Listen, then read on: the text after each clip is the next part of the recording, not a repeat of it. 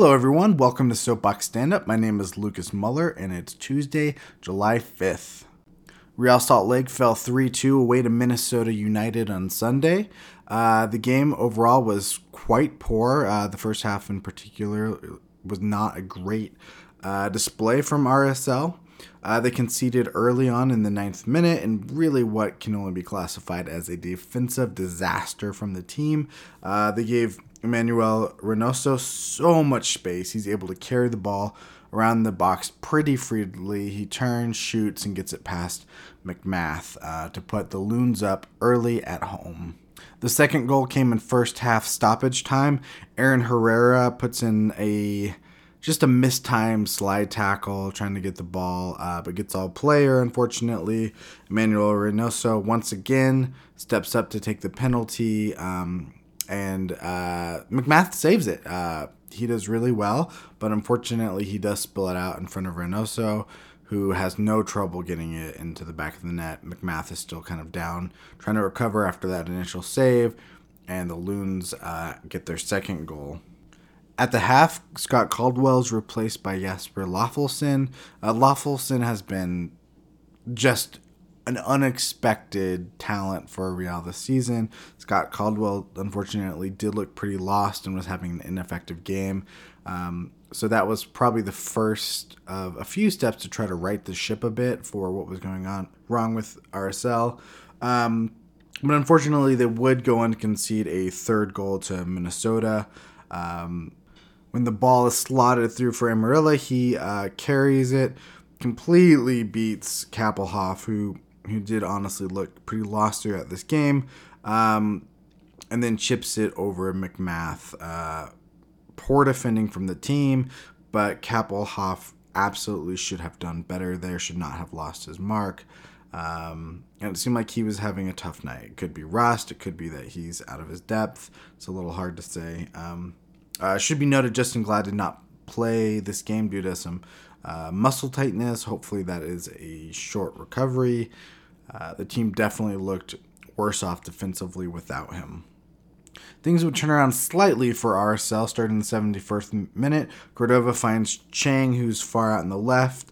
Uh, Chang in turn sends the ball across the face of goal, where Anderson Julio and Jefferson Savarino are, are just crashing the box, and Sav is able to tap it in. It was really good movement and good passing from RSL in that goal. It's what you want to see it's nice to see multiple attackers involved and connecting with one another. Uh, it's something hopefully we see more of going forward.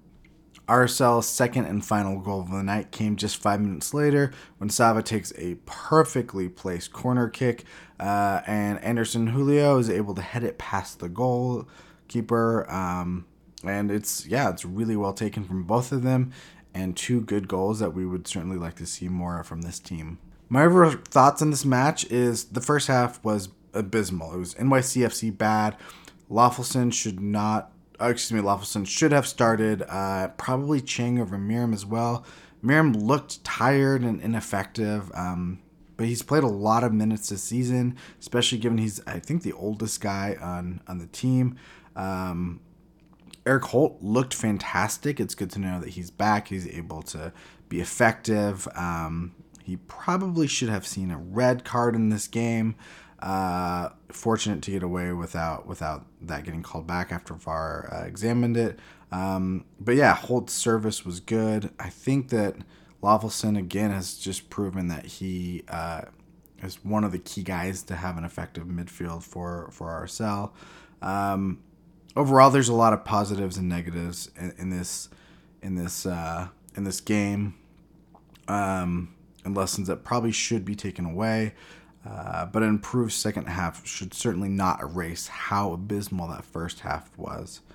Uh, with this result, RSL are uh, third in the West. Not great to lose a game and then draw a game the week before, but um, they're still in a fairly decent position as other teams around them are uh, are catching up to the uh, the amount of games played. In other news from around the organization, uh, the RSL U15 boys fell 2 1 against Inter Miami's Academy. Uh, they were in the MLS Next Cup final uh, for the U15s, which I believe they won last year. Miami's first goal in that game from an, came from an assist from Santi Morales, who is the son of Javier Morales.